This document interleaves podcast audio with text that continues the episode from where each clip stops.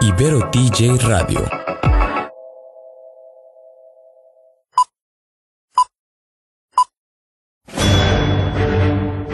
Una charla con amigos sobre los acontecimientos cinematográficos lo puedes encontrar aquí en La Esquina del Cine.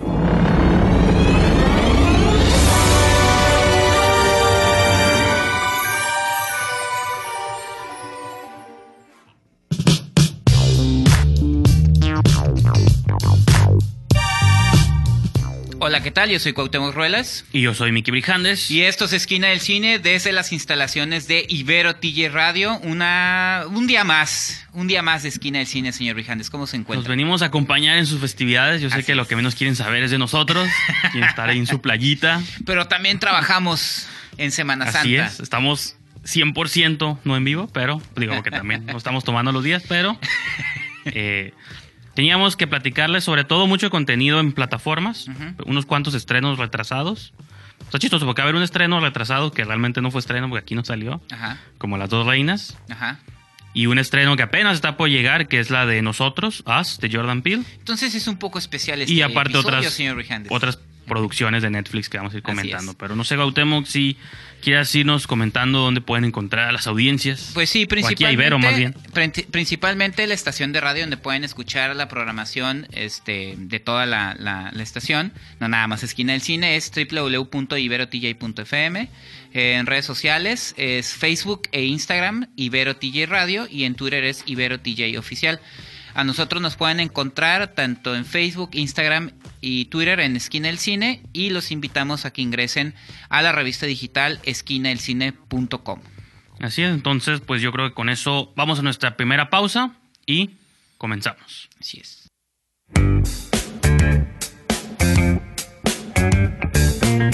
Pues ya estamos de regreso aquí en Esquina del Cine por Ibero TJ Radio. Yo soy Cuauhtémoc Ruelas. Y yo soy Miki Brijandes. Y señor Brijandes, ¿cómo vamos a iniciar este programa especial de Semana Santa? Te- ojalá nos puedan poner unas playitas de fondo de sonido o algo. Nosotros tenemos que hacer ahí como que se caen unos cocos, ¿no? o están ahí rentando una banana o algo Así así. es. Pero, pues vamos a comenzar con producciones de Netflix. Una que tuviste oportunidad tú de checar Sí, sí, sí. y una que voy a ver yo, que, vi, que vimos los dos más bien. Ajá. Entonces vamos a comenzar primero con Historia de un crimen, dos puntos, Colosio. ¿no? Colosio. Así se llama. ¿no? Sí, así se llama. Y este, bueno, es una, es una serie que se estrenó el 22, 22 de abril, precisamente. De marzo, ¿no? De marzo, Sí, perdón. sí. Ah, es que ya estamos en abril Sí, y estoy hecho. confundido. No, y de hecho, Ajá. vamos a decir que ya la vimos, pero no la hemos visto, la de Tijuana, la de... Ah, sí, sí, sí, sí. Esa ya la, ya la el 5 de abril se estrenó. es. Ya la vimos. No les podemos decir qué nos pareció, Escuchen pero luego, luego les platicaríamos. Sí, de hecho, en el programa anterior. Ahí, va- ahí vamos a decir algo. Este, bueno, la serie se estrenó, digo, de algún modo conmemorando también los el, eh, un año más de, del asesinato de, del eh, candidato presidencial Luis Donaldo Colosio, que fue en 1994. Este, pues ya más de dos décadas de ese suceso.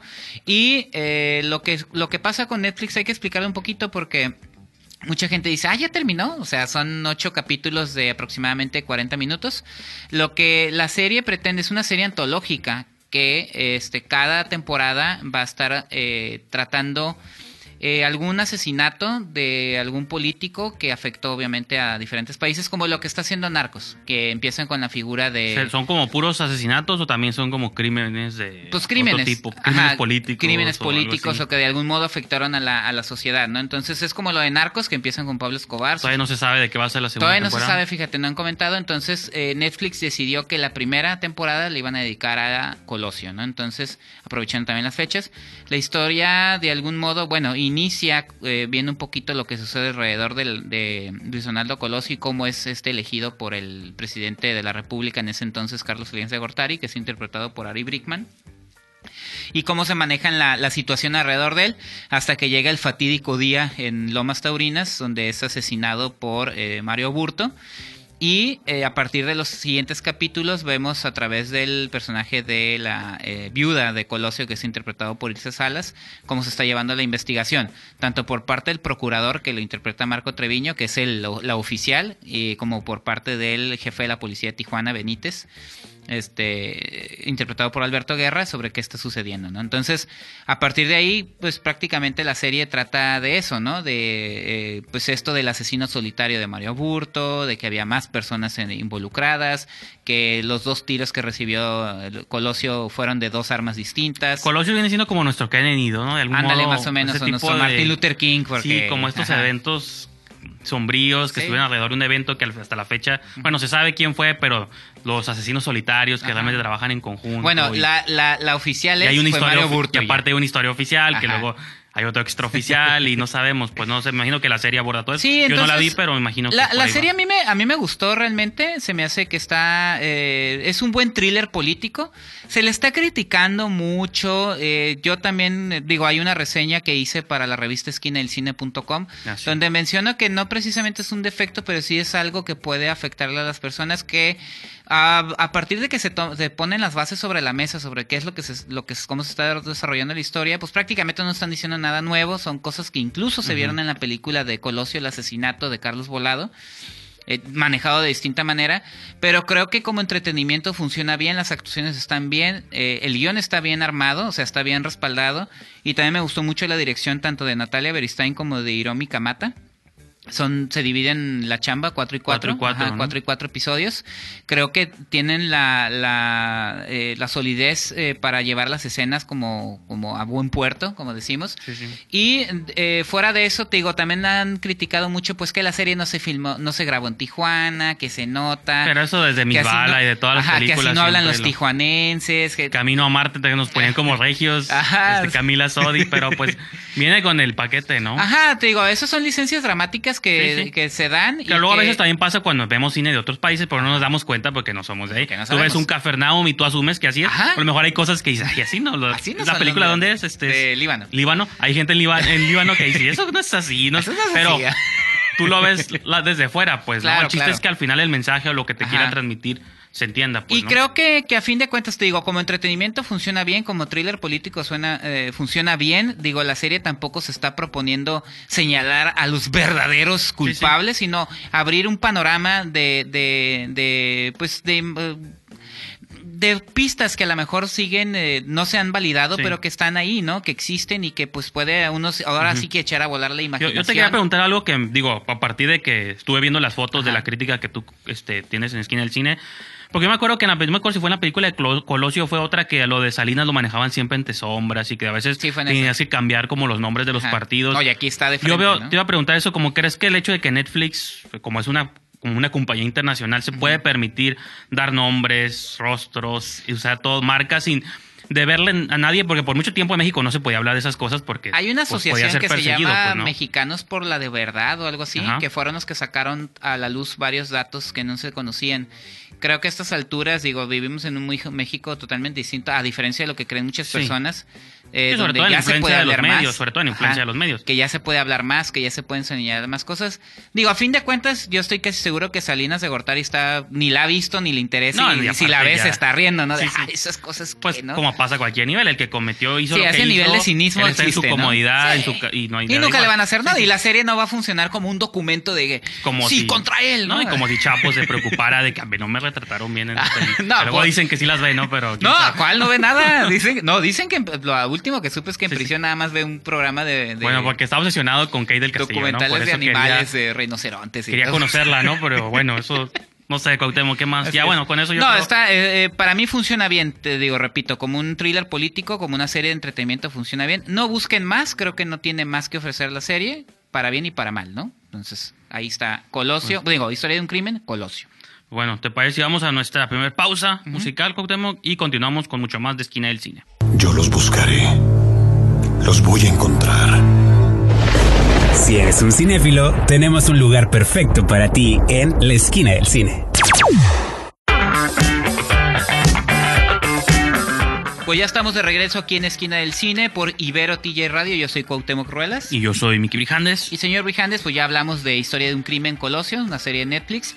Vamos a continuar Un- con la al misma. lado más, o- vamos a seguir en Netflix por el lado Sí. más opuesto de- del contenido, ¿no? Pues son, ajá, son biopics, son de Netflix, pero son totalmente opuestas. Señor Brijandes, ¿de qué vamos a hablar? Sí, pues digo, es un siempre se han hecho bi- biopics de músicos, pero creo que a partir de la Rhapsody Bohemia del año pasado como que la, nació Nueva Luz, este año viene la de Elton, Elton John. John, sí.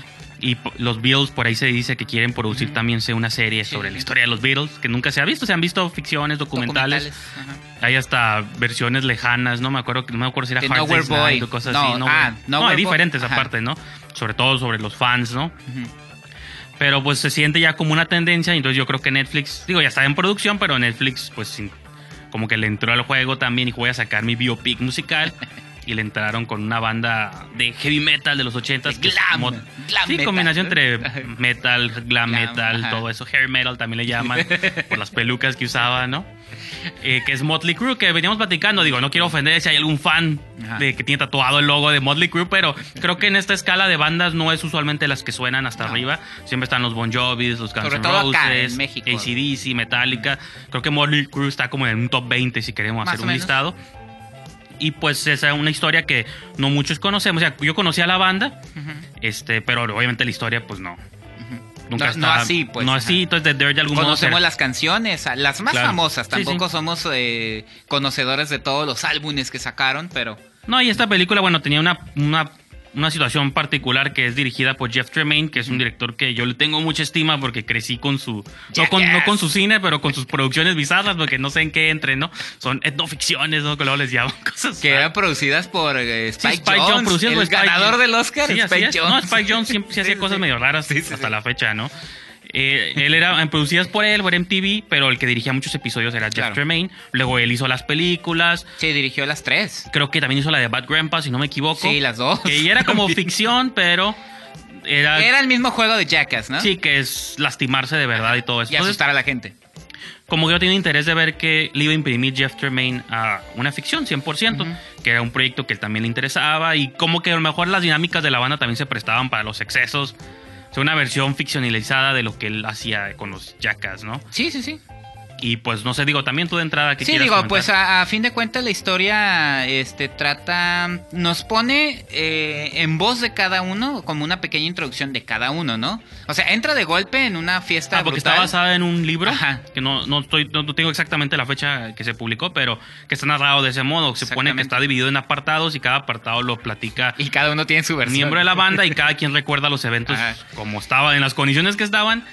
Y eso es parte de lo Sí. interesante del libro. sí, pues, está ¿no? padre porque llega, bueno, te Por eso se narran- llama The Dirt, como, como la mugre, pues, o sea, lo- la banda Sí. sacando todos sus... Su cochinero. Su cochinero, pues. Entonces, de algún modo te van poniendo quién es quién, o sea, Tommy Lee, este, Nicky Six, todo el... este, Mickey Mars, ¿no? Creo que ajá, eh, Y Vince Neil, que es el Vince vocalista. Neil, perdón, este, y cómo más o menos se, este, se conocieron, cómo crearon la banda, cómo llegaron al, al- al éxito y al exceso.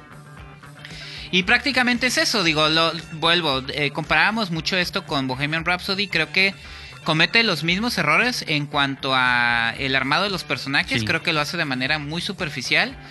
Eh, conocemos algunos puntos específicos de cada uno, pero de creo que de ahí no pasa. Y creo que otro defecto que yo le encuentro de Dirt, eh, que sí, que, a, que tenía a favor Bohemian Rhapsody, es que no tenemos un personaje definido. Digo, No hay Bohemian- protagonista, mínimo tenía- Perdón, eh, protagonista, digo, mínimo Bohemian Rhapsody tenía a Rami Malek, al ganador del Oscar Rami Malek.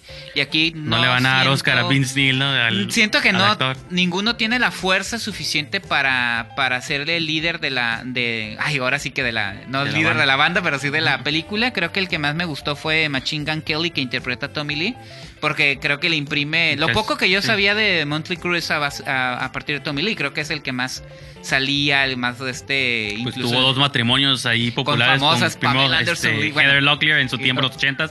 Luego en los 90s, Pamela Anderson, ¿no? Con Ah, dos sí. iconos de la cultura pop en sus sí, respectivas décadas, pues sí. Y, pero lo que sí me gustó, que no tiene Bohemian Rhapsody, que a lo mejor por eso la disfruté más, es no la sentí tan hipócrita como Bohemian Rhapsody. No, desde la primera escena, aquí, desde la primera toma, desde en Ah. secuencia, te das cuenta hacia dónde va la película y dices, ah, ok. Sí, porque en Bohemian Rhapsody a Freddie Mercury le ponían como un chico solitario. No, y a la banda también. Y la banda así como, oh, yo me voy de aquí, ya están Tengo muy que estar loco". con mi esposa y mis hijos. Ajá, y acá dice... Y acá ves situaciones similares, o sea, rock- rockeros sí. que tienen esposas y hijos y les valen, ¿no? Sí. Que luego suceden. el- para mí el problemático fue eso de que luego en la película se retratan como dos tragedias particulares, digo, que pasaban en la vida real, sobre un accidente automovilístico donde falleció, no de la banda, pero de otra banda que iba con Vince Neil, y luego Vince Neil tuvo una tragedia como que su vida estuvo plagada de tragedias, ¿no? Que al final eso también te lo quiere vender la película. Pero, a mí no, desarrolla. Para mí no logra balancearte ah. como los momentos súper extremos, chistosos, que sí están suaves, con momentos de intensidad que quieren apelar a tus sentimientos, pues dices, bueno, no están justificados, pues o es una movie para divertirme o es una movie para llorar y yo siento que es por esta necesidad que siente la película de quererte empujar 20 años de carrera en una hora y media, dos horas. Una hora cuarenta y ocho. Que creo que es en lo que caen estas, estas nuevas Dura más Bohemian Rhapsody. Sí, me doy cuenta que hay muchas películas que, digo, yo la comparé un poquito Digo, porque películas como Almost Famous o cosas así han pasado más a la historia? Porque como son ficcionalizadas o tienen como hacen referencias a bandas reales, pero no se han abordado ninguna banda real, se pueden dar ciertas como libertades creativas y creo que eso sería una ruta como más apropiada.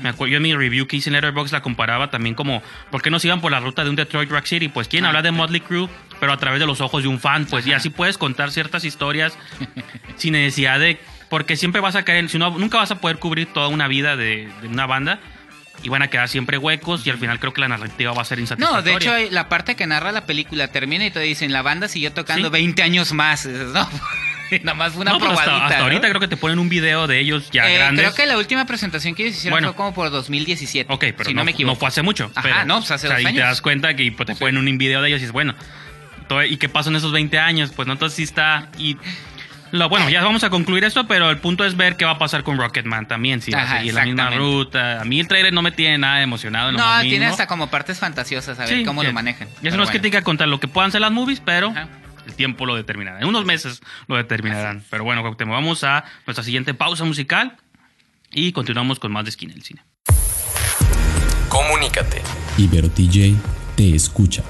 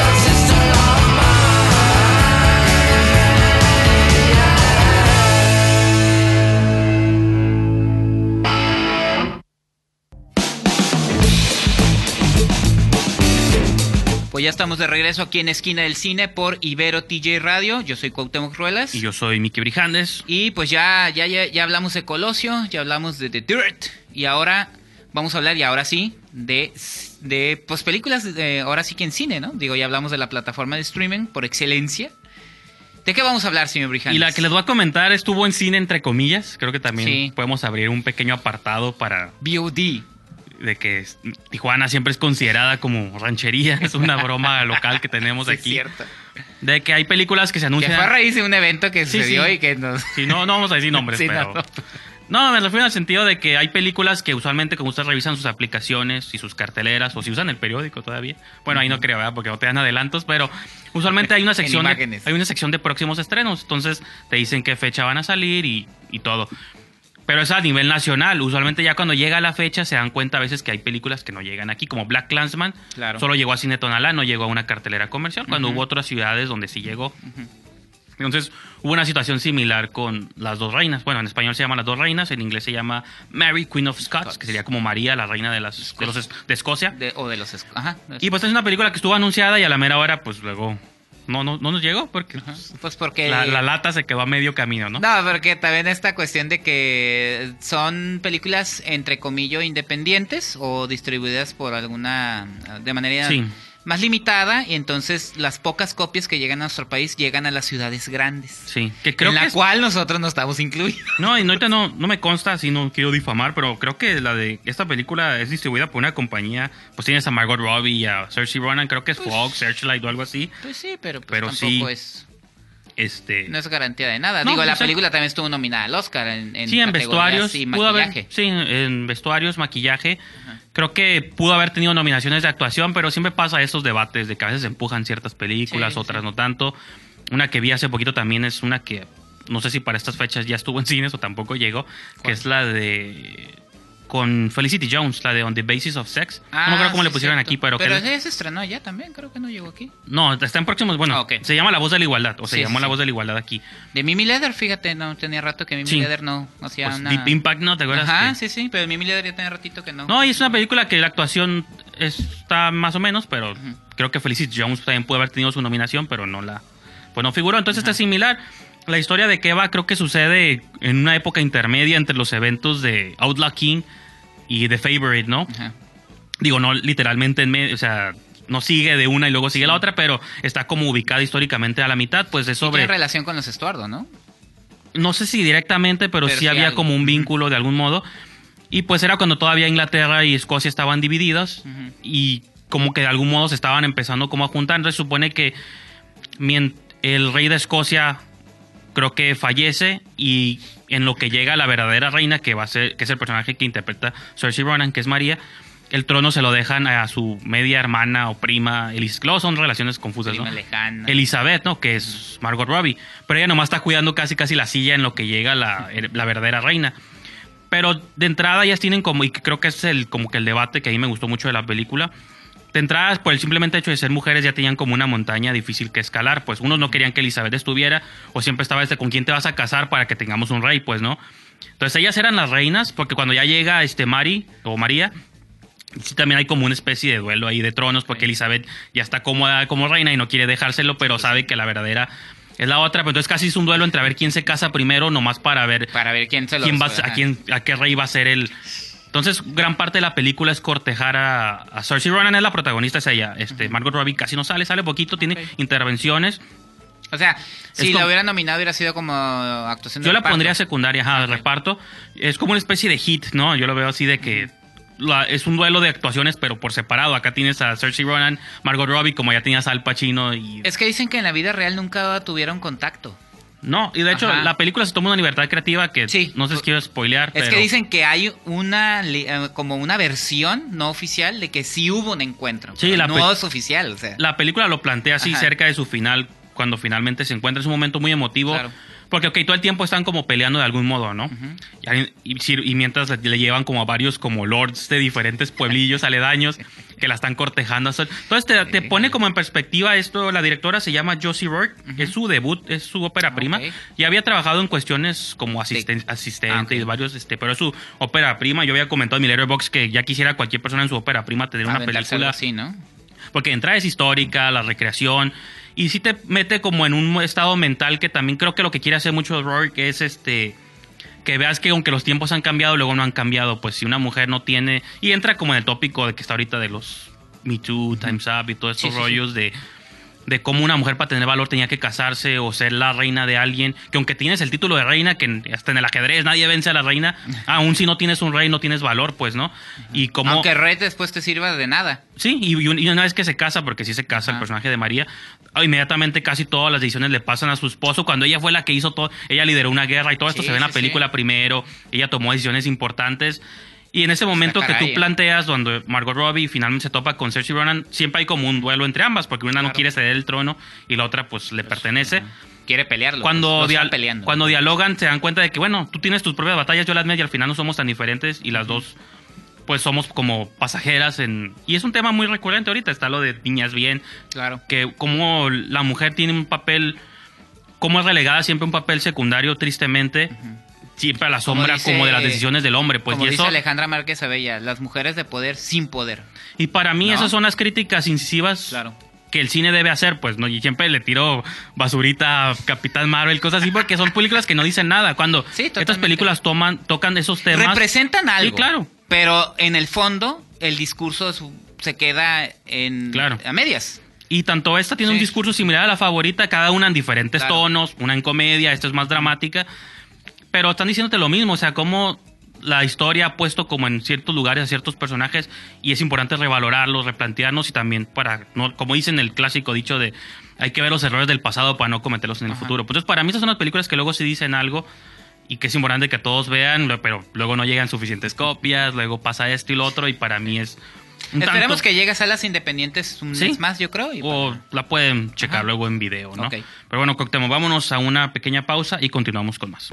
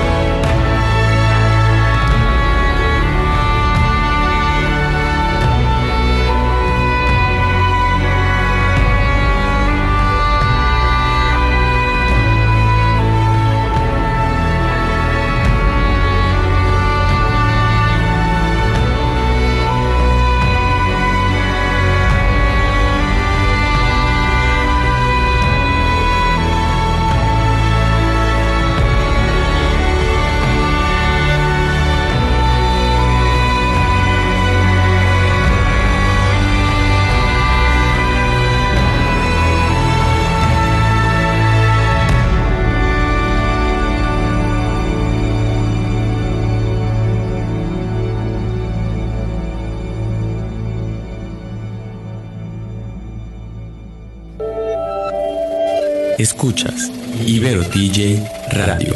Una emisora de la Universidad Iberoamericana Ciudad de México, Campus Tijuana. Transmitiendo las 24 horas desde Avenida Centro Universitario 2501 en playas de Tijuana.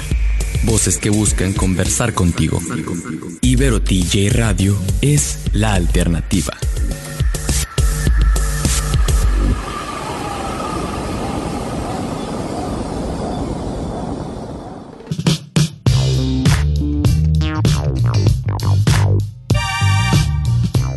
Estamos de regreso aquí en Esquina del Cine desde Ibero TJ Radio. Yo soy Cuauhtémoc Ruelas. Y yo soy Miki Brijandes. Y señor Brijandes, en este programa especial de Semana Santa, ¿qué traemos para nuestros radioescuchas? Les traemos historias de terror para que pasen en sus días santos. Eh, no, y es una, una película que rara vez le dedicamos este, más de un segmento, pero yo quería hacerlo, uno, sobre todo, como para hablar de lo que hay antes, lo que Claro. sucede durante la película y para irnos preparando también porque sé que muchos no la han visto, no le vamos a spoilear nada, pero Y una de las ventajas de vivir en ranchería es que tenemos frontera con Sí, Estados como Unidos no- y las podemos ver allá sí, nomás, también. te- nomás escalas la barda, caes de aquel lado, azotas, te limpias el polvo y ya estás. Y nos vamos a alguna corres placilla ahí cerca. una placilla y las Américas o algo así, ¿no? Te metes infiltrado porque Sí, sí, sí. no puedes pagar la entrada. no, pues sí, como dices tú, tuvimos la oportunidad de ver Us o Nosotros, Ajá. Jordan Peele. que es la siguiente película, la segunda película de Jordan Peele. Del ganador del Oscar, Jordan Peele. del ganador del Oscar Jordan Peele y pues digo creo que es una movie que tanto a ti como a mí nos sería muy emocionados Sí. ver sobre todo después de ver Get Out como dices tú ganó el Oscar a mejor guion original Exactamente.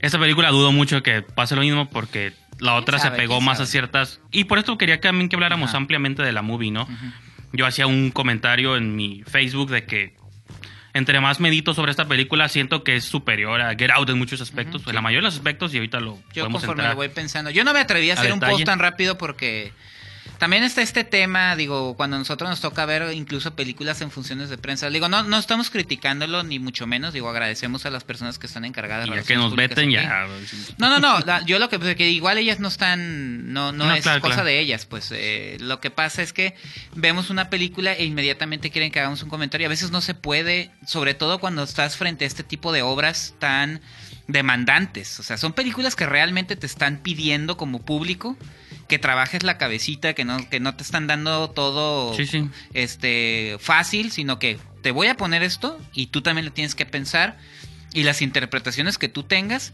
pueden ser válidas o no.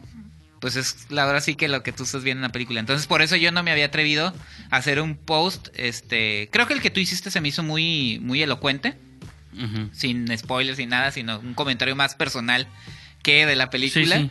Este, y pero ahorita que hay la oportunidad de platicarlo, pues está súper bien. Lo ¿no? que yo más o menos quería dar a entender con mi, con mi comentario es que Jordan Peele, porque luego comentó él en una entrevista, me parece, de que cuando, eh, no sé, con- en un momento en una fiesta se topó con Jay-Z, el cantante, y que le dijo, como que le externó sus preocupaciones, dijo, creo que ya no, sé qué tal si la siguiente película ya no, pues como Ah, cualquier claro. artista, ¿no? Que Sí, sí, sí. tiene siempre tus preocupaciones y sé que qué tal si la siguiente película después de Get Out ya no está bien recibida y que Jay-Z le dijo, ya tienes, ya tienes tu Oscar, ¿no? Ya no te preocupes, ya tú ya hiciste con tu primer movie lo que muchos sueñan. Digo, a lo mejor luego quiere un mejor director o lo que sea, pero como que ese gran reto de que su movie sea primer película sea aceptada, muchos soñarían con ello, ¿no? Entonces, Digo, que ha sucedido con otros directores. No, sí, no Es diciendo que no vuelva a pasar. Ajá, el miedo. No, No, no, digo, sí. me acuerdo de Michael Cimino, ¿no? Que Va, sí. ganó todo con el francotirador luego y, cuando hizo sus y- Gates of Heaven, ¿o ¿cómo se llama? y de- provocó incluso la, la quiebra de United Artists. O sea, de una casa productora. Sí, que era independiente, de hecho United Claro. Artists sur- surgió por esa Digo, de- afortunadamente Jordan Peele, creo yo, se mantiene también con una película sencilla en cuanto a términos presupuestales. Sí. maravillosamente visual, o sea, visualmente maravillosa, técnicamente superior a muchas cosas que vemos, pero se mantiene todavía como un relato más íntimo, por así decirlo, No, ¿no? y- No, tan magnífico, superproducción, blockbuster, nada de Sí, eso. y el pues. confort que dice que le dio ese comentario fue de ya no preocuparse y no sentir que tiene que hacer otra película con... cri- Bueno, sí tiene crítica social, ahorita entramos a detalle, No, sí. pero la Get Out creo que era como mucho más específica en el sentido de que quería hablar sobre la cuestión racial de blancos y negros, ¿no? Y cómo la sociedad observa a ciertas personas y, Y cómo burlándose de la codescendencia, o sea... Él tenía esta preocupación de que con Us él quería taclear como otros, eh, estos como elementos más grandes, por así decirlo, ya no tanto raciales, sino como de una sociedad completa, o sea, el título El Us hasta son las este las iniciales de Estados Unidos, US, entonces Ah. se puede interpre- y aparte la película hace muchos comentarios de Sí. los americanos que implica ser norteamericano en estos Incluso tiempos. en los mismos diálogos que utilizan algunos Sí, personajes. porque- hacen énfasis en ese aspecto. Sí, y digo la porque la premisa es relativamente Sencilla. fácil de explicar. Sí, incluso hay gente que, si quieres, lo comentamos, Sí, sí, o sea, invasión doméstica, ¿no? Así. Que esas de películas entrada. hemos visto muchas, Ajá, y muy que- buenas y otras muy malas. Ajá, y que no a muchos les gustan. Digo, aquí conocemos a la familia Wilson, este, que es Lupita Nyong'o, que es la mamá, está el papá y dos hijos. eh, la niña es mayor que el niño y van a unas vacaciones. Entonces, este, ah, tienen como una casa de, de campo, entonces eh, van a esa casa de campo, pero eh, cerca de ahí también hay una playa y quieren ir a la playa, pero eh, no estoy mencionando exactamente el principio, porque el principio, principio... Sí, ahí tiene como un, un prólogo Ajá. ahí medio. Estoy dando como Sí, la sí, sí. sinopsis así eh, burda, ¿no? Eh, lo que pasa es, llegan a esa playa y empiezan a suceder eventos en los que unos seres extraños Pues no es spoiler porque el trailer más o menos te muestra que Ajá. el evento comienza cuando en el patio frontal de la Ajá. casa se aparecen Bueno, cuatro cierto. personas. Que Es luego- que ya le tengo miedo al público. No, ¿verdad? sí, Entonces, pues sí, no, yo también. O sea, no podemos, no ofendidos. entremos más a detalle después, pero Ajá. se aparecen cuatro personas que luego se ven muy similares a, A ellos. a ellos. La que llaman los doppelgaggers. Los do- ajá, sí, que es esta idea que hay una película que salió el año pasado también producida por Blumhouse, la de Cam, Ah, que no creo, creo que no la has visto, es una película también de género que también jugaba como esta idea de los clones o como esto, los doppelgangers, todo este rollo de sí, sí, sí.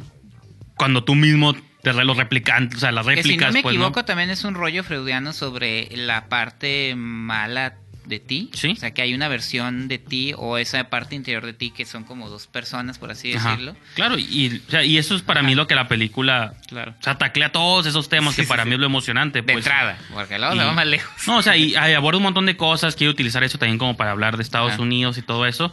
Eh, algo que también hay que mencionar, digo, la cinta al principio, estamos hablando un poquito de lo que trata, sin, sin querer spoilear. Al principio vemos que la película habla sobre estos eh, ductos o, o, eh, zonas de, de Así bajo como, de... como, de- como túneles, ¿no? como Que túneles, ¿no? Yo me acordé mucho de las Tortugas Ninja 2. Pues sí, por ahí The viajan. Secret of the Ooze, que hay incluso vías de metro abandonadas y que dicen muchos no saben para qué son. ¿no? Entonces ahí empieza un misterio.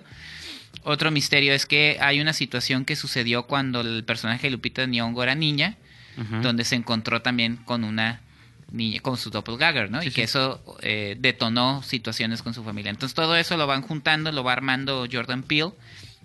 Conocemos a otra familia ya en la actualidad, eh, que es Elizabeth Moss. Ah, sí. Este, otra familia como con más lana, ¿no? Sí, que, y también te los pone de un modo como estereotípicos Sí, sí, sí. americanos, que bueno, allí usan el término white trash, que, Ajá, aquí- que aquí- preocupados por que banalidades. es ofensivo, pero aquí no es, entonces no hay bronca que lo use. Entonces, eh, la situación se empieza a tornar cada vez más y más extraña este, sobre estos seres que están apareciendo en las casas de las personas. Y pues no sé si yo creo que ahí le dejo, vamos a... a- Sí, porque es como, tú, como es invasión, se supone que tus, tus símiles o tus réplicas atacan nomás Sí, al, a tu otro yo, pues, ¿no? sí, sí. Y como dices tú, la película a mí me, yo me emociona como el atrevimiento de Jordan Peele de querer abordar temas mucho más complejos, porque Claro. aunque sí está referenciando películas clásicas de que a él le gustan, de hecho cuando empieza la película tipo Clímax hay unos VHS es de... cierto. O sea, ahí están los guiños a sus películas favoritas. Ya estamos en esta etapa como de homenajear todo, pues, Ajá. ¿no? O referenciar el cine que te gusta. Pero con estilo. Pero cuando la película se toma sus propias libertades, va por otros rollos, otros rollos. Y aparte está queriendo comentar, repito, sobre, en particular sobre la sociedad norteamericana, de Sí. pronto sí, sí hay como relación con lo que pasa en muchos otros países.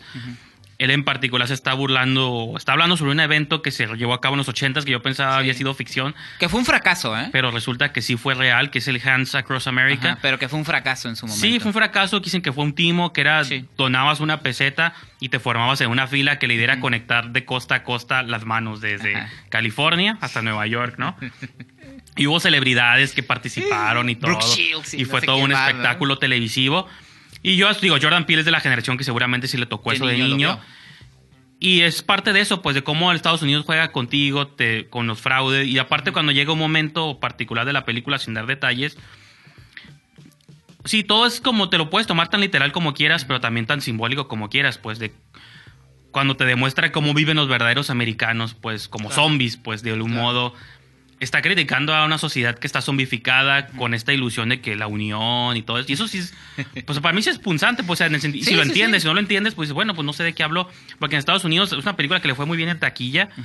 Y está suave porque funciona a la gente que le gustó porque ah, vi una película de terror de gente que asesina y, y eso. Pero los que querían buscar poquita más carnita, Ajá. la película también lo tiene, pues, y te puedes ir por No, diferentes rutas para... Lo que a mí se me hizo interesantísimo y que también eso le ha funcionado a la película es que Jordan, digo, Jordan Peele tiene una formación de comedia. Aparte. En Get Out hay algunos dejos ahí de comedia, pero creo que aquí... Pero sí hacia tu crítica fuerte también, pues. No, no, no, me refiero a que la crítica está ahí, pero los elementos de comedia no estaban tan Ujú. Plasmados en Get Out, pero creo que aquí se, se vuela la barda en cuanto a comedia y estoy diciendo, funciona bien porque incluso en los momentos de mayor tensión donde estamos viendo situaciones ya extremas de la, ya lo Sí, que sí, sí. conlleva la invasión doméstica, tiene momentos de humor que de algún modo relajan la situación, hace que te rías de, de incluso de lo que estás viendo. Pero sigue esta, esta crítica fuerte. También otra parte que a mí me llama la- mucho que la cuando haces eso ya es como más sátira y que también está suave, pues, ¿no? y donde se hace evidente que la crítica es hacia eso, es una, hay una escena muy particular donde eh, el doppelganger de Lupita Nyong'o cuando le preguntan quién eres, ella dice, we are Americans. Ajá. Entonces ahí va directo y a la, o sea, Sí, sí está como muy obvia, pero Ajá, también pero lo entiendes. bien sí, sí. utilizada, ¿no? Pero ¿qué quiere decir con eso, no? Entonces, te digo, esa situación me gustó, me gustó también esta, yo no lo había detectado, pero el manejo de todos, cada uno de los personajes que están saliendo de las cloacas, por Sí, así sí. decirlo, traen unas tijeras. El juego de las tijeras son como dos rostros, o sea, Ajá. dos personas, pero la tijera también significa este... eh, la manera con la que cortan los monitos y que los extiendes Sí. y se ven todos agarritos de las manos. Sí, sí, sí. Que era la parte esa. Entonces, No, y también de algún modo está hablando del que ahorita está muy de moda este, de este tema del privilegio americano. Claro. Bueno, allá es privilegio blanco, pero más que nada el privilegio de la clase media alta, pues de decir, mientras usted, y es lo literal, mientras ustedes están viviendo aquí, com- se pueden tomar sus vacaciones de campo, Sí, pueden sí. comprarse una lanchita, o sea, no buena, como los de la Ajá. familia de los blancos sí, de Elizabeth Moss, que ellos tienen un, un yate ya curada. A la familia de Lupita Nyong'o más o menos les alcanza, pero viven bien, pues se viven sí, toman vacaciones, pero hay otro otra como nivel de americanos que viven ajá, abajo. la otra América Sí, está hundida. está abajo, ¿no? hundida, debajo de las, las cloacas, Sí. como conejos enjaulados. Y todo eso, o sea, Jordan Peele me refiero a que está comentando sobre todo, Sí. está deconstruyendo Sí, su sí, sí. país y lo hace de una manera muy inteligente. Y es una película humorística, o sea, humorística, violenta dentro Sí, del género, también. que también lo sabe uno como fan del horror, Sí, sí, aprecia que, que es lo que siempre se dice, el horror cuando es bueno comenta sobre la sociedad, Claro. como un John Carpenter y su Day Live, que sí es una película de acción, por un lado, pero está hablando también de la mugre que está abajo del Y también tiene lejos de humor. sí, y el obedece y todos Ah, estos, sí, estos temas de que te está diciendo todos los americanos Ajá. están poseídos por el aliens, ¿no? Que, o, ajá, y que incluso al final no, no, no o los quieren tú mencionabas ver, la de no invasores. ver esa sí, parte, la de invasores de cuerpos, tú mencionabas Body Snatchers. sí, sí, Body que Snatchers también tiene comentan que sobre eso de cómo la sociedad está adormecida Ajá. o está o cómo mientras gente que le va bien eh, por abajo hay un Ajá. toda una pues sí unas cloacas ahí Sí, con sí, sí. gente que también siente y piensa, ¿no? Sí, sí, sí. Creo que muy el hecho de- atrevida, se me hace muy atrevida en ese aspecto lo que hace Jordan Peele y creo que ahora sí que echa toda la carne al asador. Sí. Ahora hay que ver cómo supera ahora esta, ¿no? No, pues viene Twilight Zone, que ya está por estrenarse, si no es que ya se estrenó, porque creo que en abril salía en plataformas Que ahí americanas. tienes un poquito más de libertad. Sí, y no dirige la parte, pero como él- mente ajá, maestra. como showrunner. Sí, como showrunner, Ajá. pero seguro, son el tipo de temas que le interesan también. Sus dos películas son episodios de Twilight Zone Sí. abordados desde unas perspectivas interesantes, ¿no? Sí, no, y que a fin de cuentas así nació esa serie, como una crítica a Así, la de sociedad. hecho, sí. Entonces, pues digo, y pues sí, como dices tú, esperemos, digo, cuando llegue aquí, vean, denle oportunidad. Sí. Nosotros queremos verla otra vez Sí, sí, sí. para recordar todo lo que, no, lo que se nos pasó. Y pues bueno, yo creo que ahí le dejamos por el momento, Gautemo. Vamos a nuestra última pausa del programa y continuamos. Comunícate. Ibero TJ te escucha.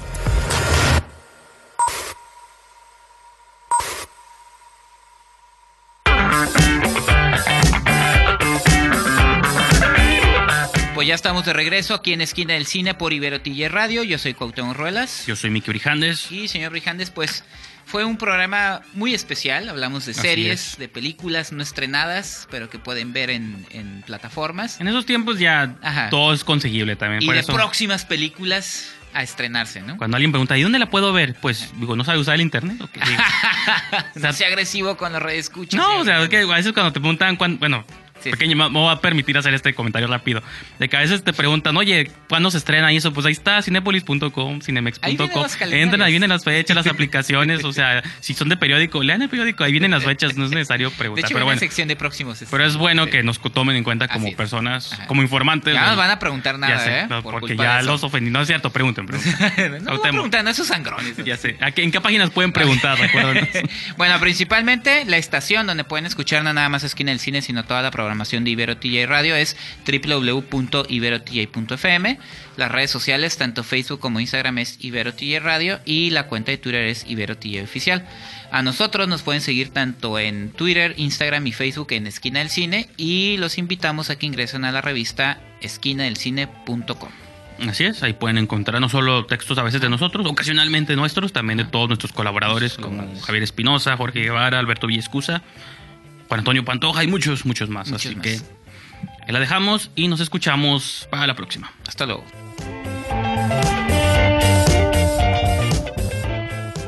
Corte y queda. Nos escuchamos en la próxima emisión aquí en la esquina del cine, solo por Ibero TJ. Y aprendes esto, Chenchito. Mientras cómanos, ámenos y bébanos, man que no trabajenos. Ibero TJ Radio